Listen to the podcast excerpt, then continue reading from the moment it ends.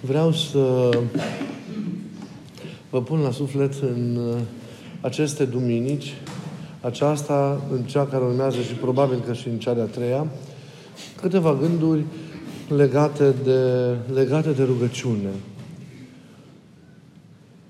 Și în mod particular veți vedea, la momentul potrivit, de rugăciunea lui Isus care este o metodă de, de, de a trăi cu adevărat lucrarea rugăciunii în viața noastră.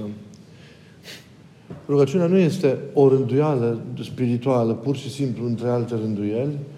Rugăciunea nu este doar o preocupare pe care o, face, pe care o avem din când în când.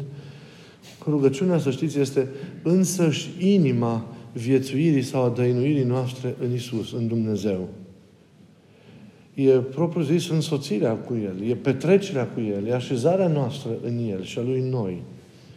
E de aceea viața vieții noastre spirituale, nucleul la toate, de acolo realitatea de, de, de unde pornește totul, de unde, de unde pleacă totul. Suntem chemați să stăm într-o astfel de stare de rugăciune nemijlocită, de a avea în lăuntru, în lăuntru nostru. Și repet, am folosit substantivul stare pentru a indica ceea ce este ea.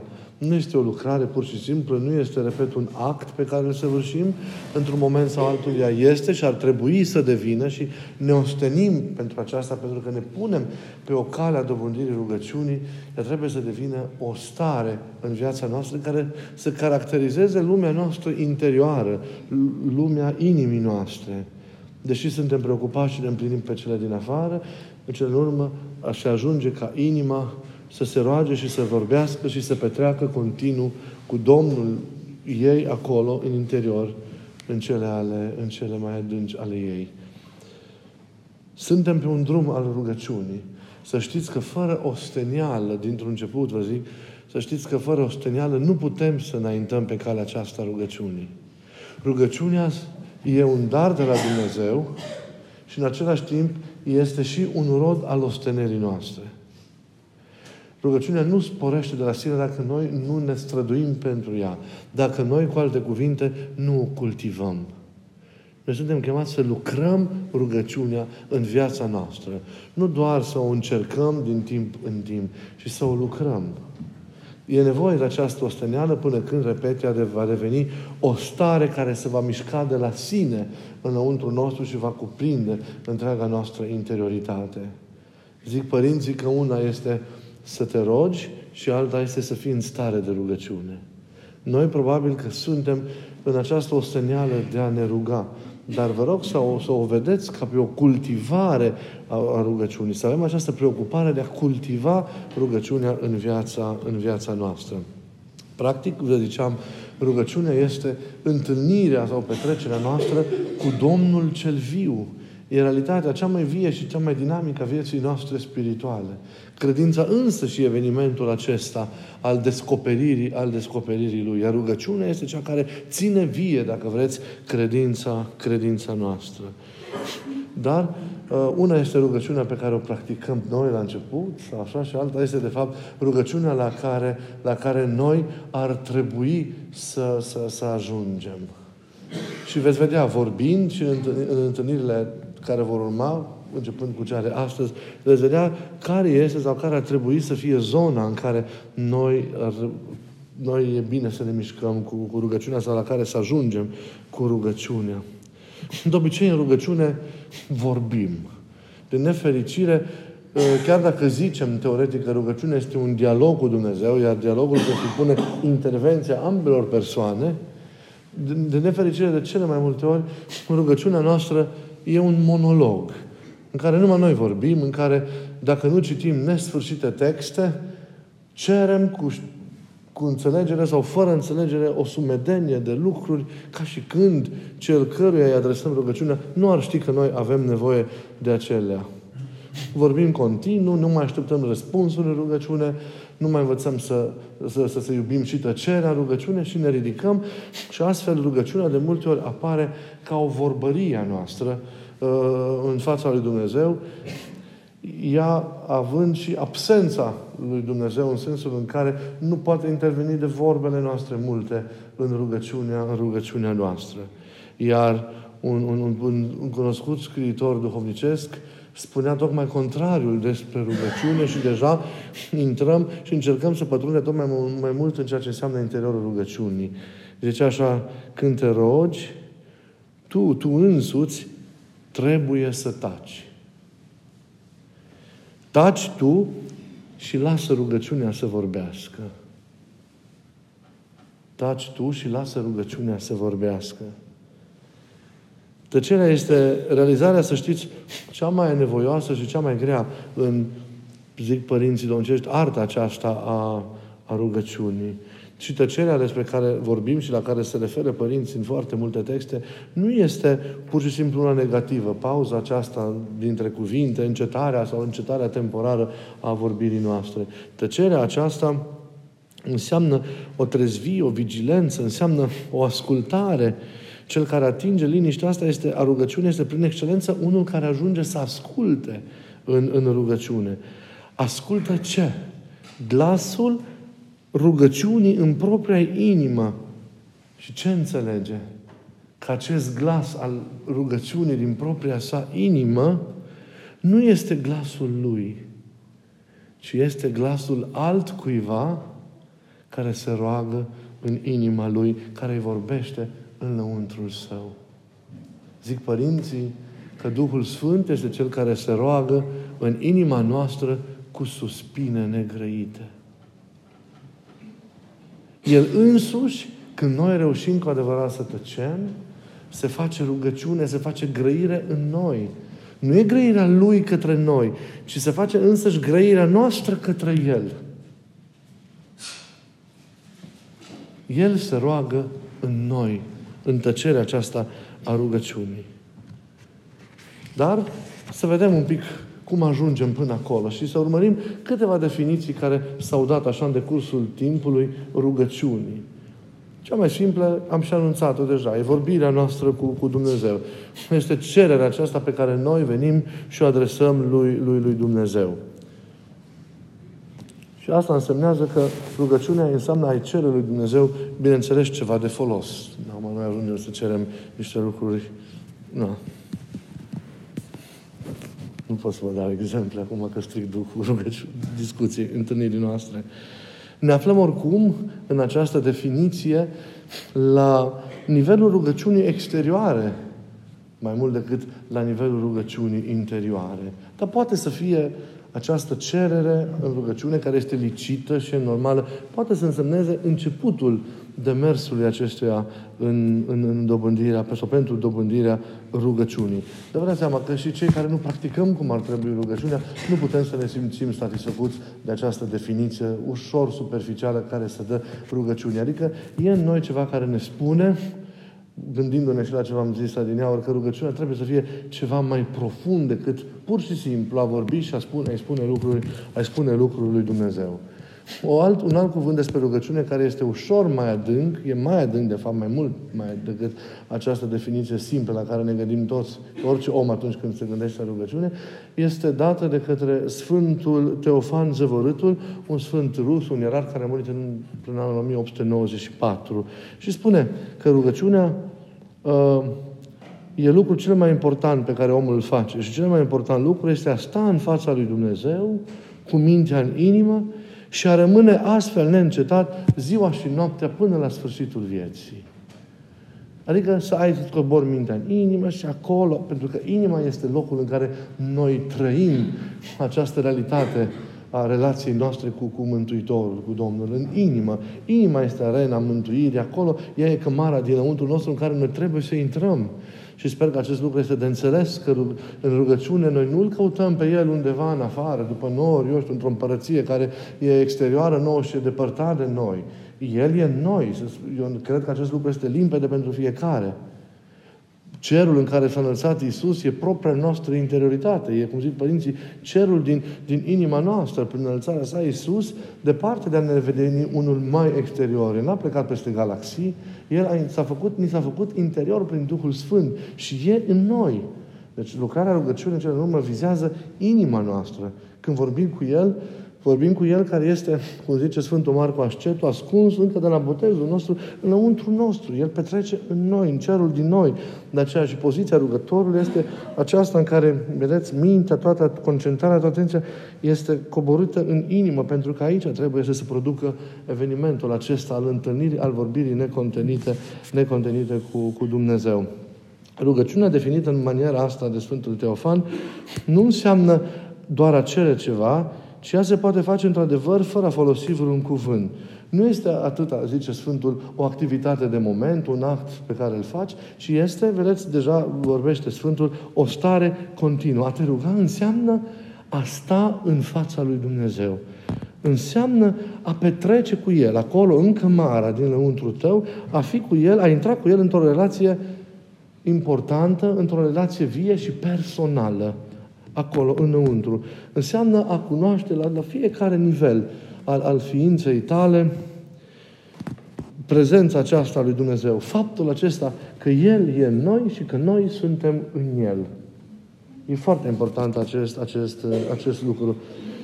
Și ca să ne exprimăm relația care există dintre, între noi, atunci când trăim profund o legătură iubitoare și frumoasă, nu e nevoie de multe cuvinte. În general, nici nu folosim cuvintele, pentru că cu cât ajungem să ne cunoaștem mai bine unul pe celălalt, cu, cât, cu, atât, cu atât mai mult avem, nu mai avem nevoie de cuvinte pentru a exprima ceea ce noi trăim în relația noastră. La fel este și cu legătura personală cu Dumnezeu. Ea se trăiește, vedeți? E o întâlnire cu El, e o petrecere cu El.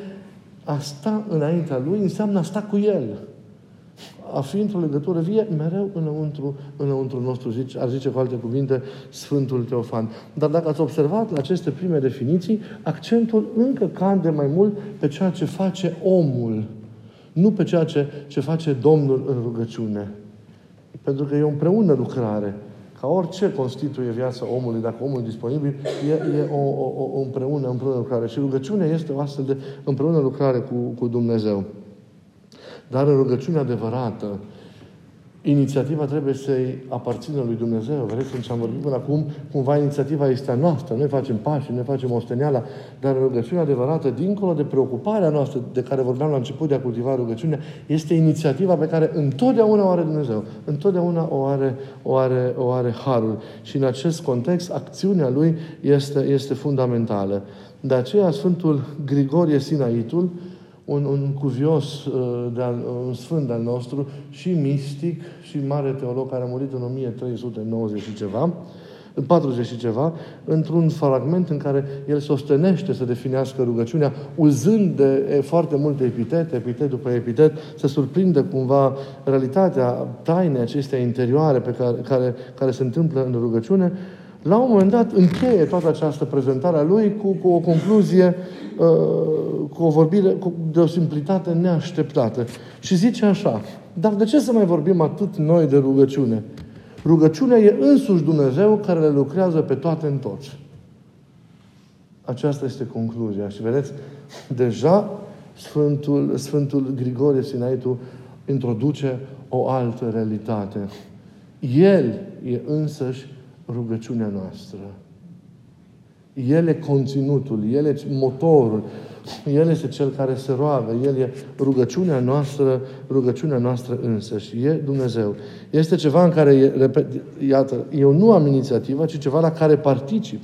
Nu este rugăciunea, în primul rând, ceva ce fac eu, ce împlinesc eu, ci rugăciunea este ceva pe care Dumnezeu uh, lucrează în, în, în, în mine, în mine însumi.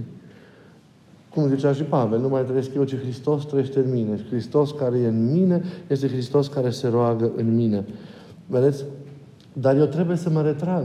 Eu trebuie să mă dau la o parte. Eu trebuie să tac pentru ca să ajung în sensul ăla de care ziceam, uh, ca să, să, să, să, să, să aud glasul Lui care se roagă, care se roagă în mine prin, prin Duhul Sfânt este o cale pe care Sfântul Ioan Botezătorul ne-a, ne-a, ne-a arătat-o atunci când el însuși, referindu-se la, la relația sa personală pe care a avut-o cu, cu Mântuitorul, a zis Vremea este ca El să crească și eu să mă micșorez.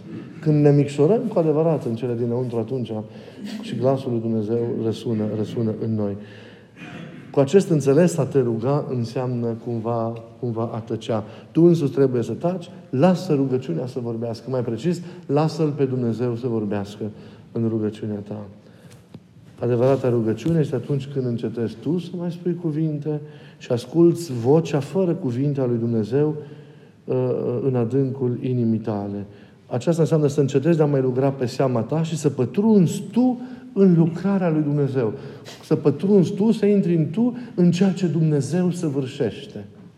La un moment dat, în liturgia Sfântului Vasile cel Mare, înainte de începerea Euharistiei, deci de celebrarea tainei cele, cele mari, diaconul se apropie de preot și, și îi cere binecuvântarea spunând următoarele cuvinte. Vremea este ca Domnul să lucreze. Ei, asta e rugăciunea. Vremea în care Dumnezeu lucrează în noi. Nu noi lucrăm în fața Lui, cât Dumnezeu se manifestă și lucrează în inima, în ființa noastră și înăuntru nostru. Trebuie să tăcem noi. Trebuie noi să ne dăm la o parte. Să ne golim pe noi, să ajungem în starea de liniște, care aduce uimirea aceasta în fața prezenței Lui, bucuria în, în, pentru întâlnirea cu iubirea Lui și apoi El vine, lăsat fiind, ca să, ca să lucreze înăuntru nostru. Și mai este o definiție foarte frumoasă de la Grigorie Sinaitul pe care o dă, o dă rugăciunii, care ne ajută iară să înțelegem câteva lucruri despre, despre rugăciune. Zice, rugăciunea este arătarea în noi a botezului. E foarte, foarte frumos ceea ce spune el aici arătarea în noi, în noi a botezului. Botezul care, cum știm încă din pruncia noastră, este cel care ne arată taina sfântă prin care ne naștem din nou, prin care suntem recreați în Hristos, primim o nouă identitate, în sfârșit intrăm cumva în cele ale Lui, ale lui Dumnezeu. Pentru o zdrobitoare majoritate, acum să fim sinceri, botezul este ceva primit în prima copilărie, din care nu avem clar nicio amintire conștientă și pe care foarte mulți dintre noi nu, nu l-au înțeles ca să poată să actualizeze taina care s-a săvârșit în ei uh, în, în maturitatea aceasta conștientă. Ce primim în mod clar prin botez, odată cu noua noastră naștere, pe Hristos și pe Duhul Sfânt, să rășluim înăuntru, înăuntru nostru.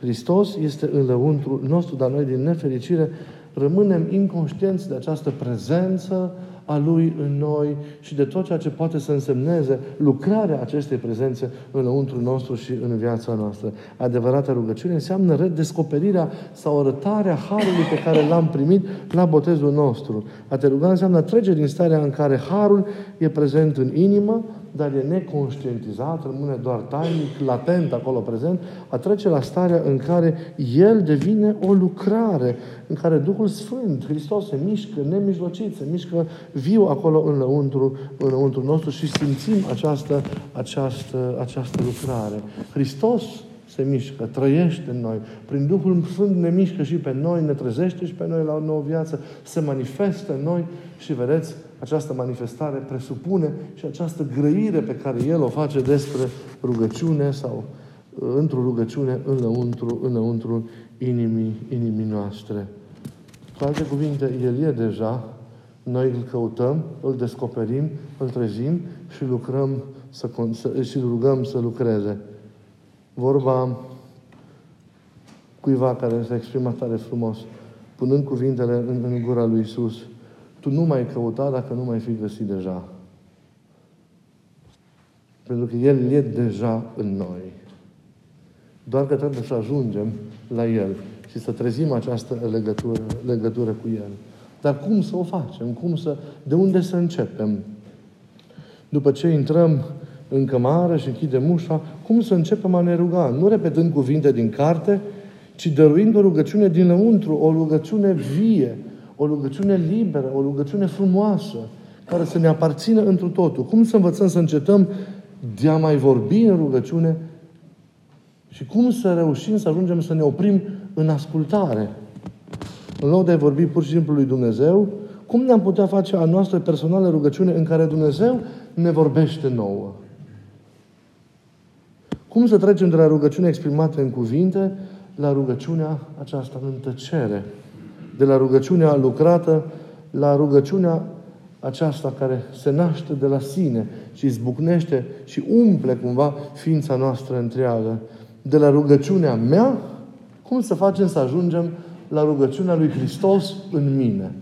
Sau la rugăciunea Duhului Sfânt cu acele suspine de care vorbeam negrăite în, în mine. Și o cale pe care noi putem să, să mergem și pe care sunt, putem să o parcurgem pentru că ne este predată de, că, de către părinți și arătată, este calea chemării numelui lui Isus. De unde și rugăciunea Sfântului Nume sau rugăciunea inimii, pentru că în cele nume vom vedea, ea ajunge să se săvârșească în inimă rugăciunea aceasta, scurtă și frumoasă, despre care vreau să vorbim la întâlnirile noastre. Doamne Iisuse Hristoase, Fiul lui Dumnezeu, miluiește-mă pe mine, păcătosul. Sau spus într-o variantă simplă, vom vedea cu o tehnică anume, cu o concentrare anume, cu o înțelegere anume, ea poate să aducă la o astfel de lucrare interioară. Este rugăciunea cu care s-au nevoit mari părinți și toți părinții care, care au trăit de secole în îndepărtare de lume, în liniștea chiliilor lor sau a peșterilor lor, rugăciunea cu care Sfinții noștri, monahii noștri, înțelegători au, e rugăciunea pe care au folosit-o ore întregi în timpul nopții. Aceasta era canonul, să nu vă imaginați că ei citeau din cărțile de cult texte nesfârșite, umplând o noapte întreagă. Nu asta era privegherea lor. Privegherea lor era lucrarea acestei rugăciuni rosteau ce rosteau, se stingea chiar și unica lumânare care o aveau și o noapte întreagă petreceau în întuneric, căutându-L doar pe Hristos, lumina din lăuntrul lor, cu ajutorul acestei rugăciuni. Și o cale dumnezească aceasta, un mare dar pe care Domnul însuși l-a făcut bisericii, rugăciunea aceasta a, a, a numelui, a Sfântului nume. Pentru că veți vedea puterea acestei rugăciuni constă în rostirea numelui lui Isus care nu este orice nume, numele lui Dumnezeu făcut om. Un nume care, odată rostit, aduce cu sine și prezența Lui. Tu poți să mă strigi pe mine, că eu nu te aud. Dar când l-ai chemat, el e acolo, se actualizează, prezența Lui devine o realitate vie înăuntru tău. Îl recunoști ca Domn, chem mila, îți vezi nimicnicia ta, neputința ta, fragilitatea ta, vulnerabilitatea ta și te vezi într-o relație în care ai nevoie de harul lui, de mila lui. Iar conștiința neverniciei te face să dai la o parte pentru a lăsa pe el să lucreze înăuntru, înăuntru lui. A rosti numele lui Isus, al chema înseamnă a te întâlni deja cu El. Și sunt multe și minunate lucrurile acestea. Și vă îndemn să vă ajutați de această rugăciune ca să aveți o stare cât mai continuă a rugăciunii înăuntru. Se poate ajunge ajutându-ne de rugăciune în momentele de trezvie, din timpul nopții sau oricând ne așezăm canul de rugăciune, se poate ajunge la, la o trăire continuă a rugăciunii chiar și atunci când suntem la serviciu, chiar și atunci când mergem pe stradă, chiar și atunci când facem sport, chiar și atunci când lucrăm. Rugăciunea însăși vom vedea în, zile, în duminicile care vin, să deprinde cu această chemare a numelui lui Isus. Inima noastră și îl strigă și îl cheamă mereu și petrece cu el, chiar dacă noi împlinim, concentrându-ne alte lucrări în afara noastră. E o taină. Evident că el o realizează. Noi suntem de acord și îl primim că vremea este ca el să lucreze. Dar e frumos. E nevoie de rugăciune.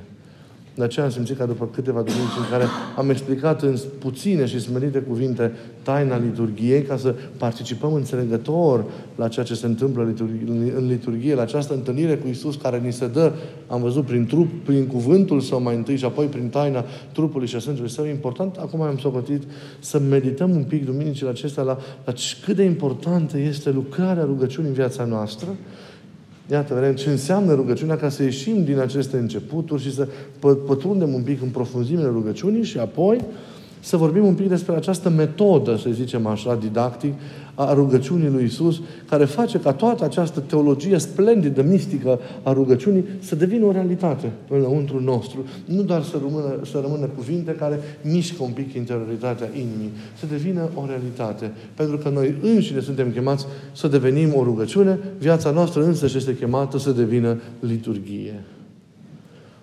Așadar, rugăciunea ne ține în legătură cu El. Să ne bucurăm și să valorificăm necontenit darul ei și să valorificăm acest dar neprețuit a rugăciunii lui Iisus, marea moștenire pe care părinții noștri duhovnicești din timpurile mai vechi ne-au lăsat-o. Să nu fim nepăsători față de un astfel de mare, de mare dar. Și de aceea, haideți împreună și duminica viitoare și cealaltă, cu siguranță, să, să vorbim un pic despre rugăciunea lui Isus.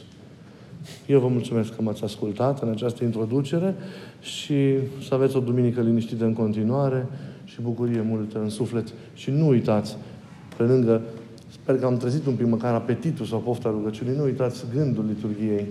Lăsați-vă iubiți de Isus.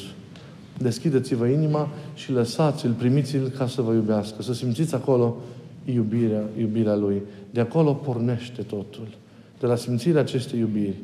Doar atunci reușim să ne punem în mișcare, să ne curățim pe noi, să împlinim lucrurile când conștientizăm cât de mult suntem iubiți. Fiecare dintre noi în parte suntem iubiți. Mai mult decât ne putem imagina.